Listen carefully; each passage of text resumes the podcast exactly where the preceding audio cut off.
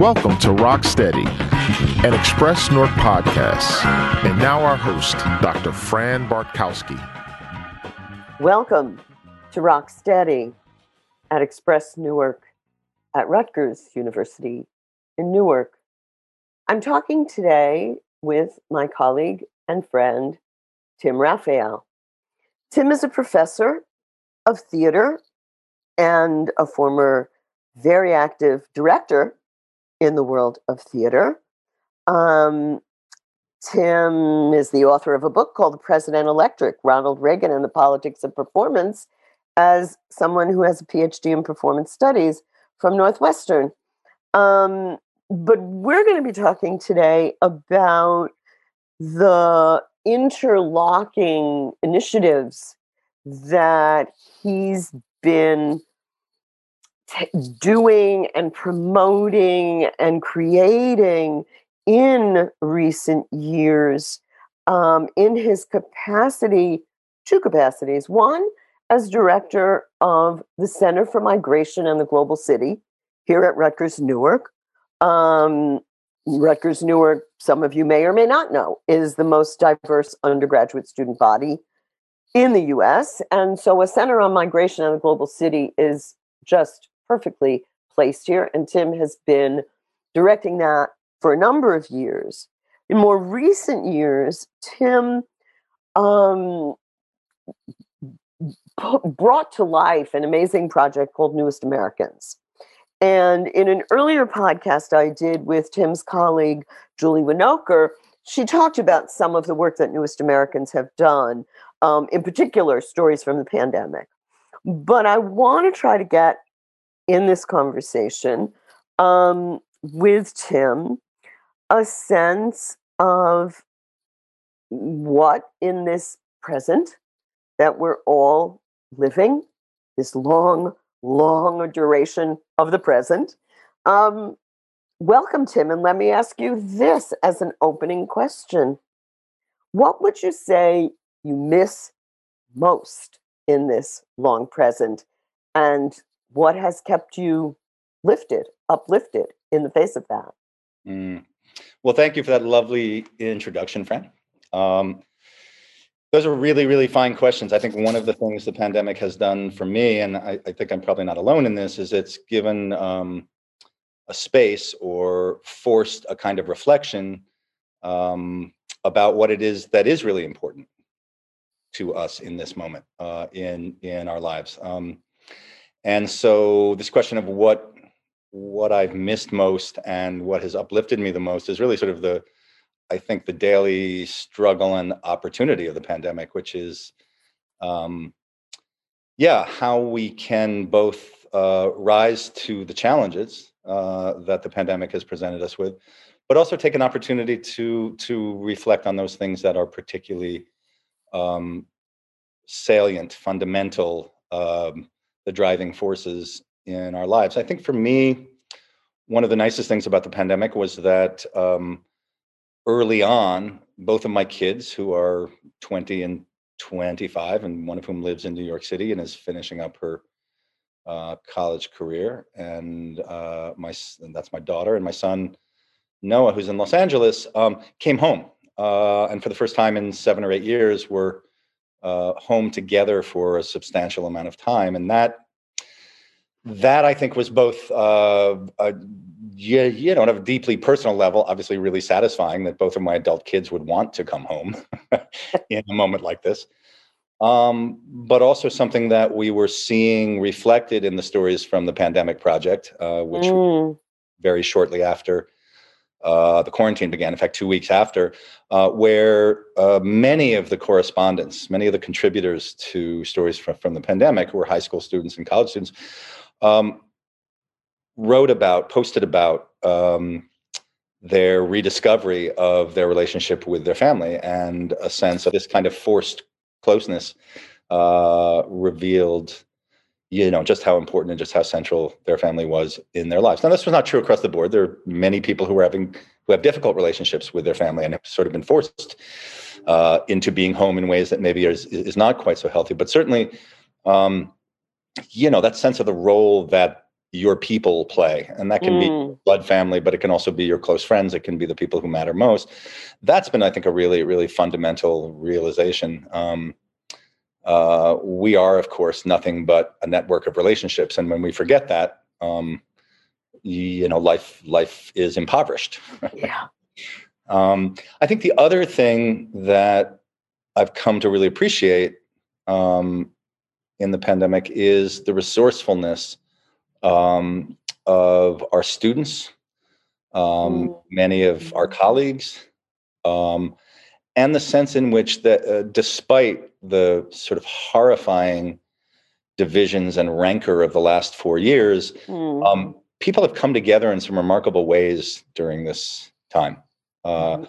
Whether it's in activism uh, through Black Lives Matter and the you know range of social justice movements that have have expanded in the wake of those protests or whether it's in the um, commitment and concern for those who are not getting the kind of support that they need during the pandemic and there are many people um, who fall into that category and and many of our students again what the the the most amazing thing to me about the newest americans project and the most amazing thing to me about teaching at rutgers newark is that i have access to the world. We have access to mm-hmm. kind of understanding not only of who we, the people, are in the United States, but sort of how connected we are to other parts of the world. And um, you know, it's it's certainly we're all aware of the gross inequities in our society, but they've really come into relief uh, during this pandemic um, in, in in ways that are both truly tragic,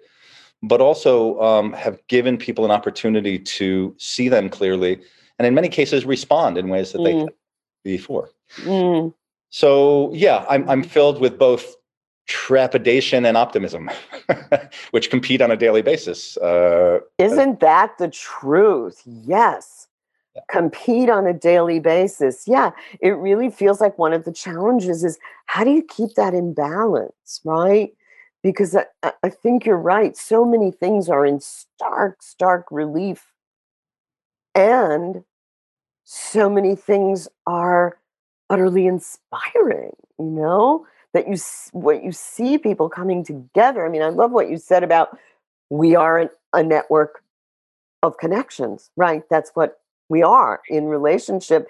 And when you first said that, it was when you were talking about your kids being home and being, you know, closer as family, as were many of your students. But then to take that to the global, which you also have done, you know, with with your work with newest Americans. And um I'm wondering, could you could you just dwell a bit on how the global has emerged in the stories from the pandemic? Because mm. I, I, I'm very clear on how the local would yeah. inflect them. But how, what can you say about how the global has sort of come through there as well? Yeah. Given the population of your reporters, your students, your student journalists, uh, you know, the voices that you've gathered. So yeah, that's that's a great question. I, I, I think to to answer it, maybe I can segue from the last question, which is um, you know, one of the things that the pandemic has also made very clear to me, which I knew, but has been really uh, uh, uh accentuated, highlighted mm. during the pandemic, is that um, for answers, for uh, for asking the right questions, for pursuing self care, I've turned to artists. Um, that's mm-hmm. what I do. Mm-hmm. I believe, mm-hmm. especially in moments like these, there's a kind of truth um, and a kind of uh, probing and questioning that artists do that almost no one else does. And at the very beginning of the pandemic, I was struck by um, a piece written by the great um, Indian writer and activist Arundhati Roy, um, mm-hmm. which is mm-hmm. a fabulous piece that everyone should read called "The Pandemic Is a Portal." Um, and she really talks about how historically pandemics um, have been uh, a passage between an old world and a new world. Mm. And, um, that there are choices to be made in these moments of, uh, of in these kind of liminal moments where we're moving from one space, one place, one experience into another. Um, and she, the the final paragraph of this piece that she wrote is something I just love to quote really quickly because Please. it's It's a beautiful piece. I don't remember it very well, but I remember it was circulating at a certain people were sharing that piece when it first came out. Yeah. Yeah, so she says that historically, uh, I mean, as I just said, pandemics have forced humans to break with the past and imagine their world anew. This one is no different. It is a portal, a Mhm. gate between one world and the next. And then her last paragraph, um, she writes, We can choose to walk through it, dragging the carcasses of our prejudice and hatred, our avarice, our data banks and dead ideas, our dead rivers and smoky skies behind us. Or we can walk through lightly with little luggage, ready to imagine another world and ready to fight for it.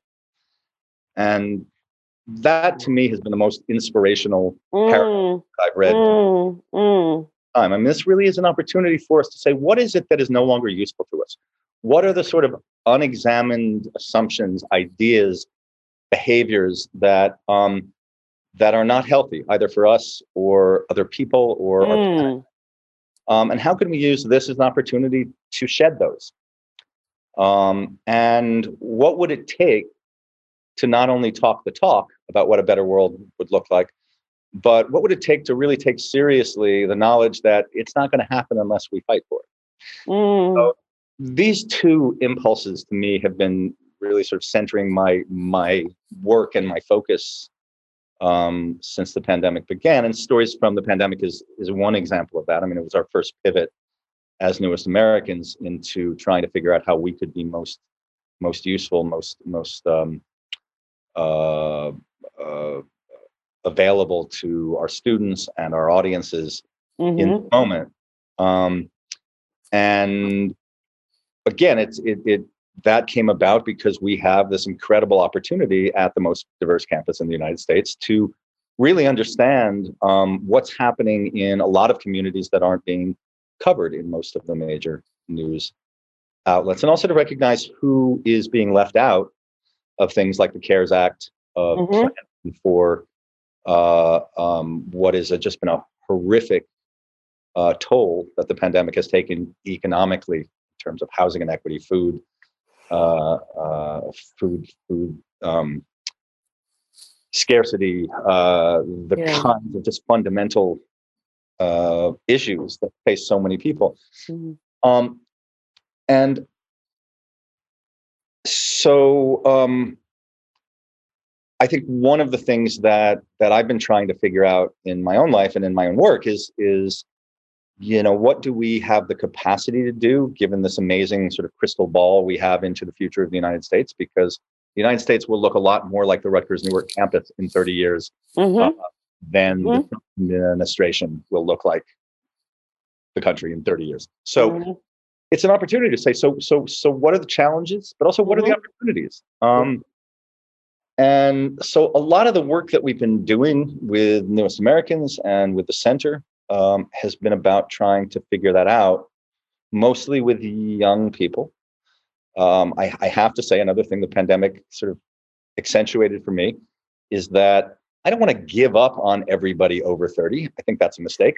But I also think that, like as educators, if we really take seriously what we do, um, our opportunity, our leverage, our uh, uh, uh, um, uh, possibility for positively impacting the future has to do with the young people that we engage with. Yeah. Um, Yeah. at that level, I'm tremendously optimistic. They are inspiring. They are inspiring being in contact with them, no question. Yeah. Yeah. So, is there something?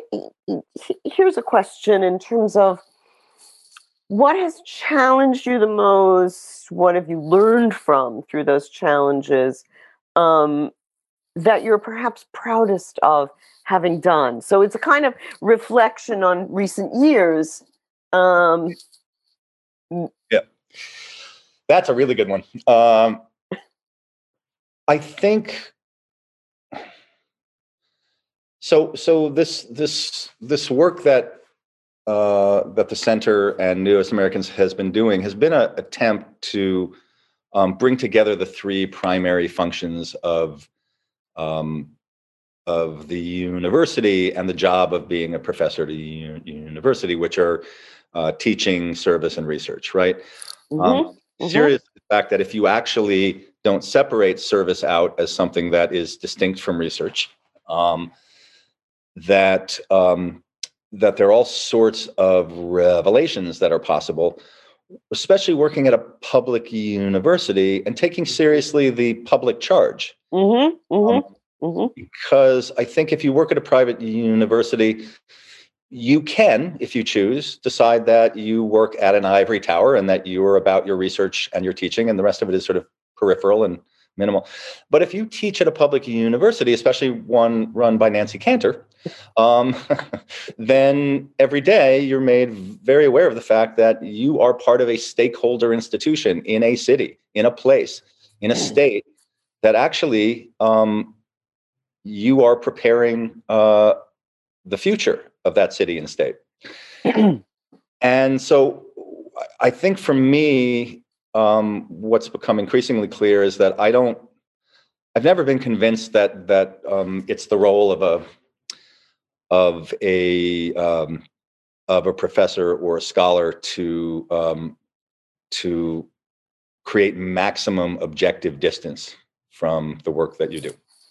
Uh, I felt pretty strongly that if I had to um, curb any of my advocacy or activist leanings, that that was not, in fact, in service to the research I was doing, the scholarship I was doing. That that was, in fact, an obstacle that had been imposed with the assumption that we all live in a world with an equal playing field and that everything is sort of so Mm, mhm. um, increasingly the work i've been doing is is trying to connect up the advocacy the service the uh, teaching um, with the research um, Mhm. because, because these projects that we run while they are rooted in storytelling and in do- and documentary media they're also um, really i think valuable research tools um, Mhm.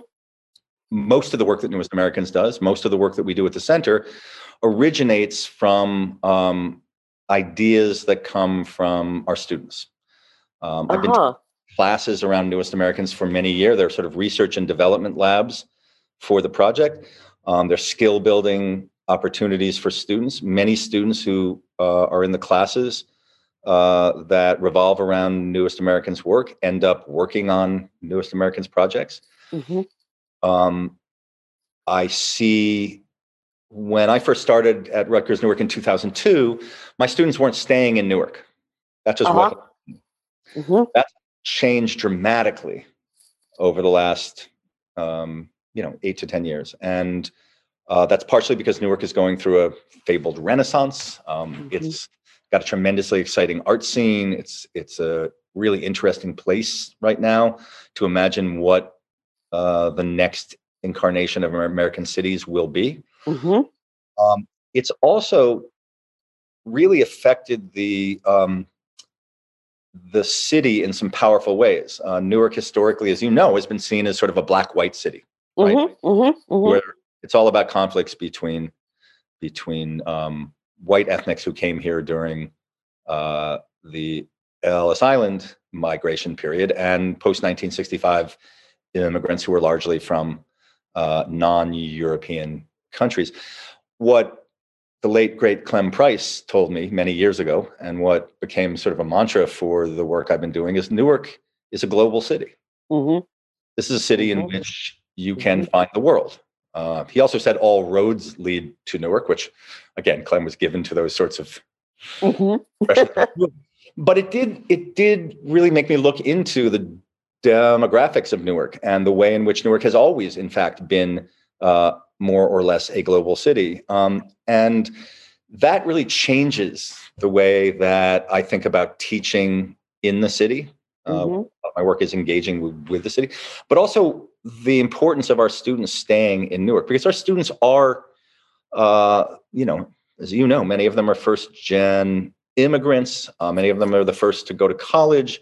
They are the they are the uh, future of the state in really powerful ways. Mhm. Um, and the fact that they're choosing to stay in Newark, the fact that they're choosing to engage with the city, the fact that they're choosing to take their role as citizens as seriously as the profession that they choose um, is something that I find really exciting and really powerful. And mm.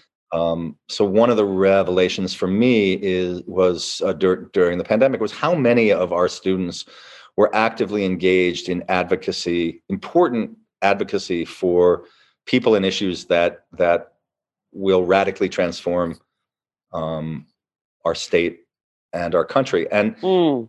they're involved not because they're captured by the ideas necessarily. That's not kind of the center of it, or that there's some sort of abstract connection that they're making to what they're reading in their classes.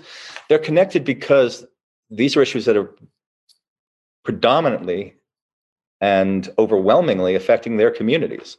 So it's an opportunity for us to take seriously the fact that the people who are going to solve the big issues of our time need to be the people who are most affected by these big big issues. Right. Right. These are students who are not like polishing their resumes to go out on the job market in the way that students, the distinction you were making before about public versus private institutions, right? Um, our students are not thinking about their futures, their immediate futures or their long range futures in quite that way, right? Given their histories and what is profoundly affecting them, you know? Um, any particular places of activism or advocacy that you came to know more about because of where they were? Yeah, so I mean, the when when the Black Lives Matters protests began, um, I was, you know, obviously very aware of what was happening and on top of the news and engaged. But um, between the large number of students that I had who were really dramatically involved in organizing events, in organizing um, art making in support of the projects, in organizing um, uh, uh, programs that were directly facilitating getting food and clothing and shelter to people. Um, I was able to see the city of Newark at the level of the neighborhood, right? Uh-huh. Because different neighborhoods have been infected very, very differently. Um, and so, both through the correspondents who were reporting for stories from the pandemic, through students that I was working with um, on senior thesis research during the summer, uh, with um, my own daughter who was out for you know six weeks straight every day and night protesting. There was a sense of a generational um, engagement, mm-hmm. like a mm-hmm. once in a lifetime engagement mm-hmm. that I don't think was temporary, that I think will dramatically alter uh, their perception of how to engage with politics, mm. Um, mm. of what their responsibility and what their opportunity is as a citizen to change the things. They have radically different views uh, about the environment, about so, social justice, about the really important issues of our day, which to me made it just very, very clear that it's not so much Republican and Democrat, although that's an easy you know target. I don't understand how one can ethically be a Republican at this point, but that's a whole other issue. Um, but it is about a generational change. There are certain kinds of things that young people just aren't going to stand for anymore. Mm-hmm. Um, mm-hmm. That those of us who have been concerned with these issues for a long time have organized against, have have have have spoken out against, have whatever. But somehow we accepted the fact that we were the opposition and that we were to a certain extent doomed to fight as the opposition for the rest of our lives. Young people don't feel that way. Mm. what that sound is, sorry. Mm. Um, and uh, that was really exciting to me. Mm-hmm. Um, it was exciting to me because there was a lot of hoopla around the Zuccotti Park protests and all of that that happened, you know, five to seven years ago. I never bought into that because I felt like there's no attempt to organize or do anything actually like establish what we're camping out in a park for. It felt very free form. I got the anti-hierarchical. It's not, you know, it's a new way of doing politics, but it struck me as um, ineffectual because it didn't take into account the importance of organizing. And mm-hmm. um, I think the one group that came out of that moment that took organizing really seriously was Black Lives Matter. And you can see in the recent events how they have been able to mobilize in the way that they have. Yeah. yeah. And that I Mhm. think is really striking. And I think that young people like my daughter and my students are seeing that. Right? Mhm. Seeing that, wow, you can make a difference, you can make a change. And yes, sometimes it means you have to put your body on the line. Uh, but the world that adults have made is Mhm. Mhm. and you can just go through our Dante Roy's list of the things, the baggage that needs to be left behind. Yes. Yes. I think that I think that our young people today are more inclined to demand that that be left behind. Mm-hmm. Mm-hmm. So that's been really encouraging to me. Uh, Yeah. Yeah. you know, and so much of what what Newest Americans and the center has been trying to do is not just tell the stories of the most diverse campus on the in in in in in, the U.S. Not just sort of represent our students in uh, in an effective light, but to give them the tools to represent themselves. Because ultimately, um, um, you know, it's their it's their game. Yeah. Yeah. It's their world. Yeah. Yeah.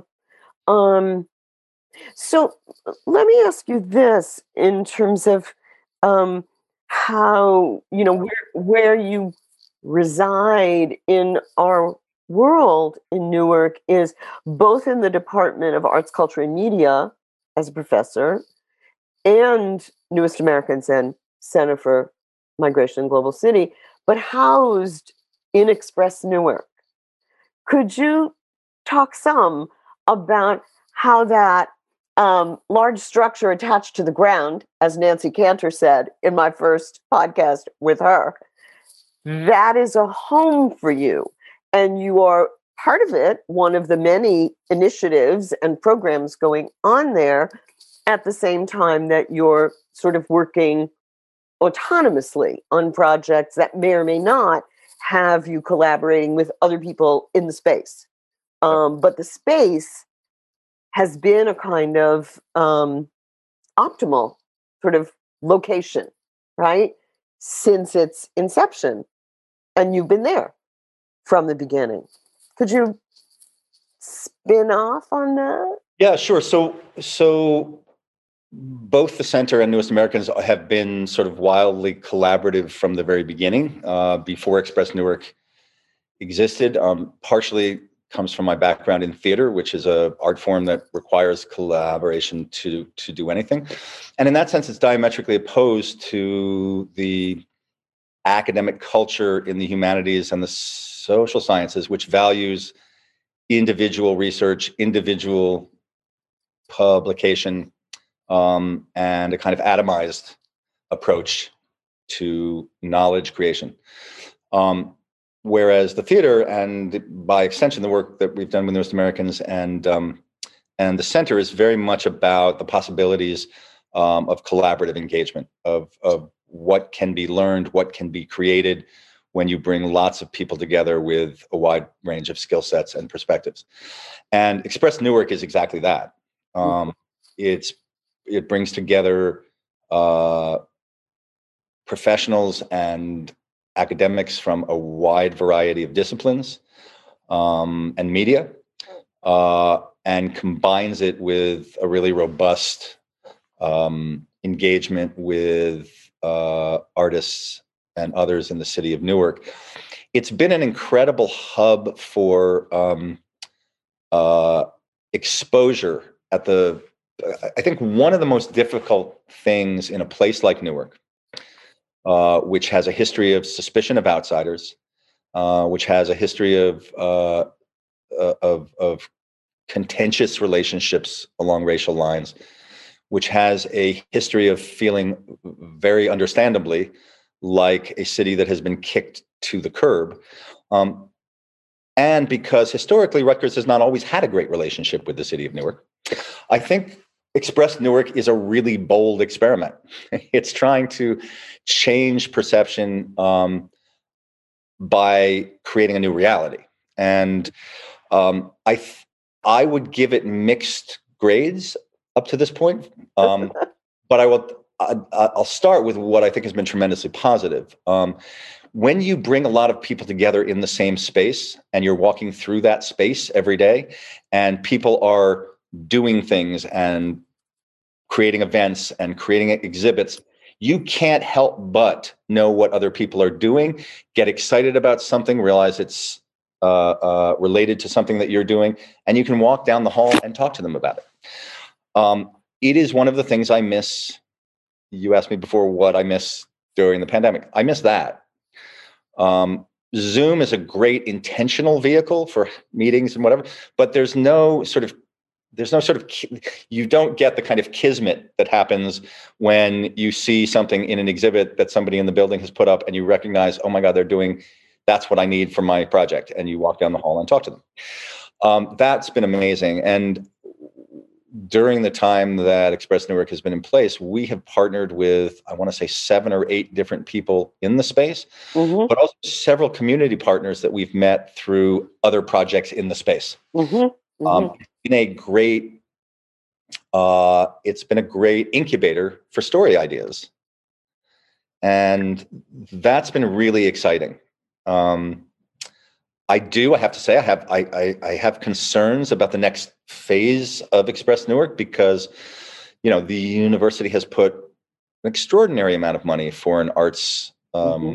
initiative, given the history of of Rutgers, mm-hmm. Where the arts have historically been a service industry, essentially mm-hmm. for the rest of the university. Um, so it's been an amazing investment, and you know, I'm concerned about the sustainability of such an investment because you know the history of the arts in the United States. We are the um, mm-hmm. we are the only democratic government in the world, I believe, that doesn't substantially subsidize art and artists. Yeah, yeah. Yeah. And the compelling reasons for doing that, it's not merely like, oh, it's nice to have a little culture. No. Right. Um, it's because, and I, I want to make the case, I think there's all sorts of ways that you can make the case. The soul of a society, the cultural life of the society is critical to the functioning of that society. Let's just assume that as a given. But I want to argue economically, it is mm-hmm. ludicrous to me that we push STEM, STEM, STEM and don't recognize that the vast majority of CEOs in this country, when they're asked, what is it that new employees who are coming to you lack? What is it in their training that they don't have enough of? They say creativity and imagination. Right. Right, right. You can right. teach people to do anything. Right. You can teach a monkey to do many of the jobs that are required by the new economy, right? But what you can't do is you can't give people who have been taught to do util- utilitarian work the creativity and imagination to imagine what we need as we walk through the portal. Right imagining what this new world should look like, how it can be more equitable, more just, how we can create systems that work better for more people. That's about imagination and creativity. Yeah. And that's what the arts gives. Yeah. Do not recognize that the arts is a pr- provides fundamental skills for the economic life of a capitalist democracy is to me absurd.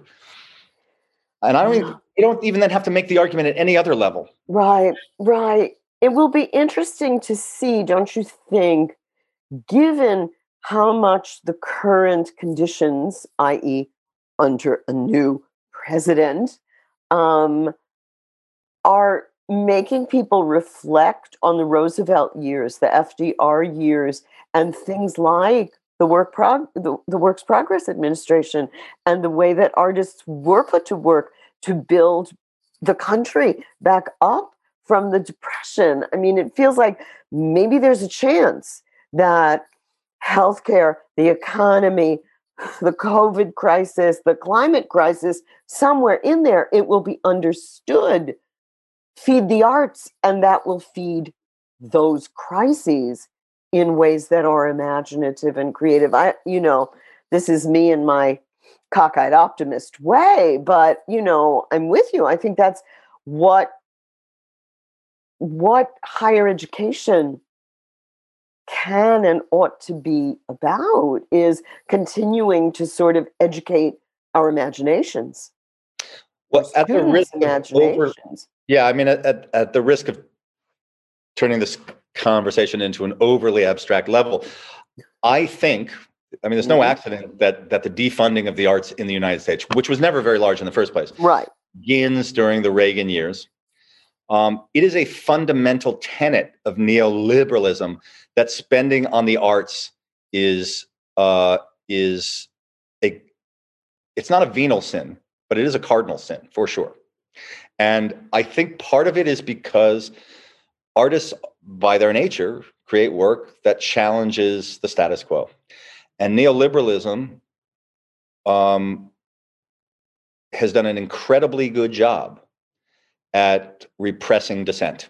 And uh, I, while I believe the Biden administration will be in in words and perhaps occasionally in deeds supportive of the arts and artists, it's cracking neoliberalism that is going to get the kind of support for arts and other necessary funding Yeah. in place. And I don't see that happening over the next four years. I'd like to believe it will. But I think one of the things that we can do at educational institutions is take the arts more seriously than the rest of society does. Yeah, absolutely. I mean, if if not us, then who? I mean, if not here, then where? Absolutely, absolutely.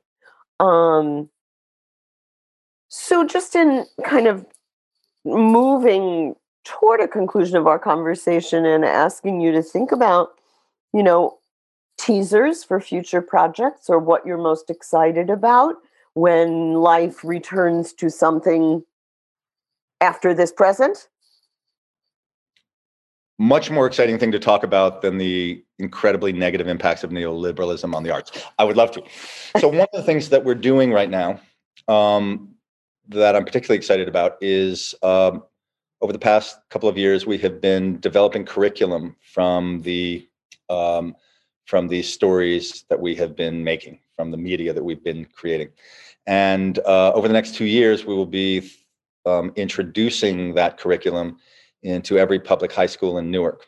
And uh, that is in collaboration with the Director of Teaching and Learning at the Newark Public Schools, Mary Ann Riley, and with a very generous grant from the Newark Board of uh, Education. So we're really excited about that piece of the work. Um, it is, uh, I believe, one of the issues that we have as a society right now. One of the reasons why there's such uh, fear of the other, why there's such anxiety and ignorance around people who live in this country and come here from places that frighten certain people, is because we don't address immigration in our classrooms. Um, it is the case in high school classrooms across the country that immigration, when it is taught, ends with the closing of Ellis Island in 1954 that there is really very little conversation about who's actually in the classroom and how they got here, um, uh, which all starts with the 1965 Immigration Act. So our curriculum is very much about that. Mm, Uh, who are we, the people, today? How does that change the nation? How does that change our notion of citizenship? How does that change our notion of what it means to be American? And how does it change the um, the understanding of um, of our history? And I think the 1619 curriculum has started incredible conversations that are directly related to uh, the curriculum that we're creating. And so I'm very excited about that. mm, mm. Um, I'm also really excited because we, with funding from the uh, National Endowment for the Humanities, we have um, uh, created and will be launching as soon as it's possible to all be in person the Newark Story Bus, which yes. is Yes. a mobile audio and photography lab that can go um, all around the city of Newark collecting stories and training uh, people to do their own oral history work, to do their own pho- photo documentary, photo jour- jour- journalism work. Um, we are going to integrate the story bus into our curriculum and into the work that we're doing with high school students. It will allow us to take the bus to high schools around the city and train teachers and students. Um, uh, one one of the very difficult things in Newark is getting. Uh, it, it's ridiculously difficult to get students out of the classroom. Yes. Um, mhm. and so Mhm. one of the things that we're trying to do is to bring our classroom to them. Um, the story bus is this incredible uh, creation. Um, we commissioned two amazing muralists, uh, work and Jira to create the vi- visual look of the story bus, and we could not be more excited by what they've created. Uh, it will not be you will not be able to miss it as it rolls through the streets of Newark. Mm-hmm. Uh, so that's something we're hoping to launch this spring, assuming that mm. COVID COVID willing. Mm-hmm. Um, and we're we're also going to be with that launch. We'll be starting an arrivals project where we will be going around throughout the city to um, collect stories of how people's families arrived in Newark.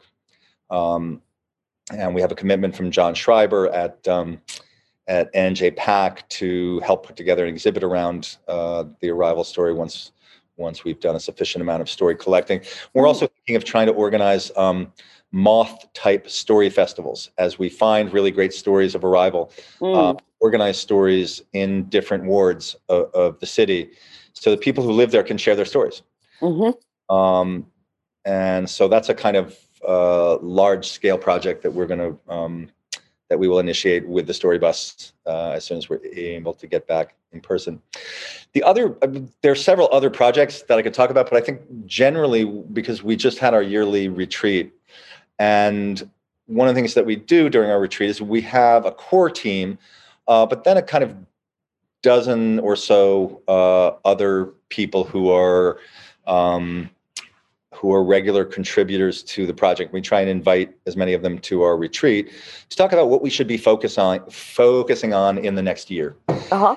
And the general consensus this year is uh, that came out of this meeting was that um, we've been doing a lot of work reporting on um, various inequities that have emerged uh, during the the COVID crisis and and have kind of been writ large. There was a really wonderful piece. that was produced by Marianne Carruth, a journalist who we've worked with on numerous occasions, an MFA graduate uh, of our writing program in in Rutgers Newark, uh, and Ed Kashi, who's one of the co-founders of of, um, Newest Americans, an amazing photojournalist, uh, where they spent uh, a couple of months in Freehold, New Jersey, following the undocumented laborers who. Mm who have been working in Freehold for a couple of decades and trying to tell that story in this moment. They're ineligible for the CARE Act, and yet they are viewed as essential workers. So uh, the story, which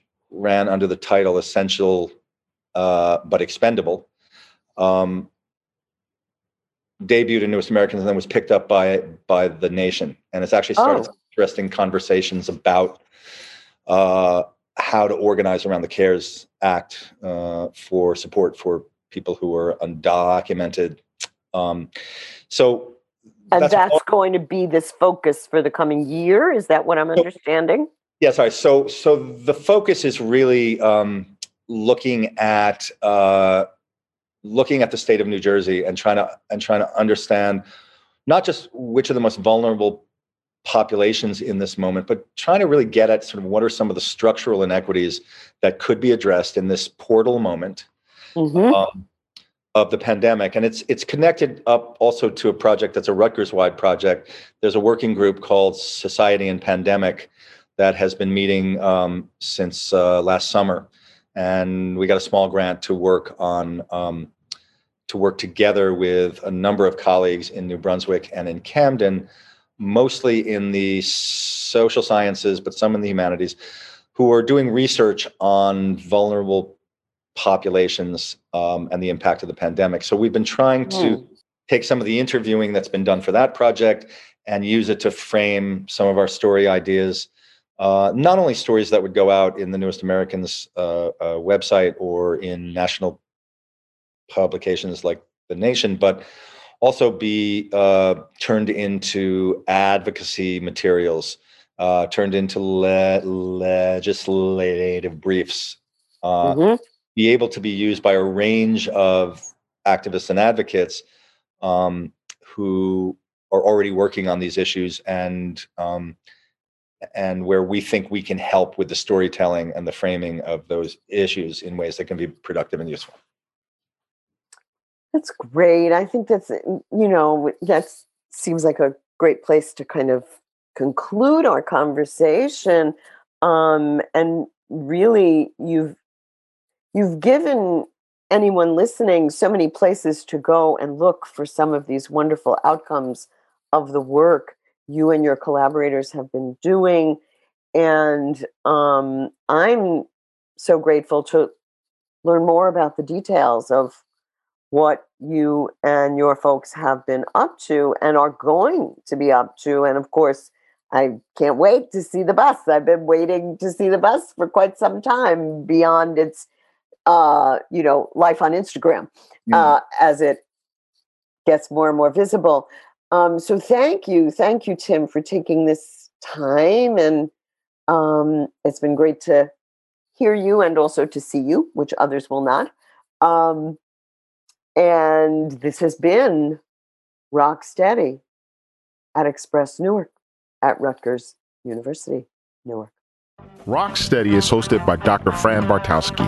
Our engineer is Eric Johnson, and our marketing and promotion is done by Dana Demiani. Our theme music is Rocksteady, recorded by Aretha Franklin, and our outro is an original rendition by violinist Dr. Melanie Hill, a Rutgers Newark professor. This podcast is a project of Express Newark, a Rutgers Newark University community collaboratory.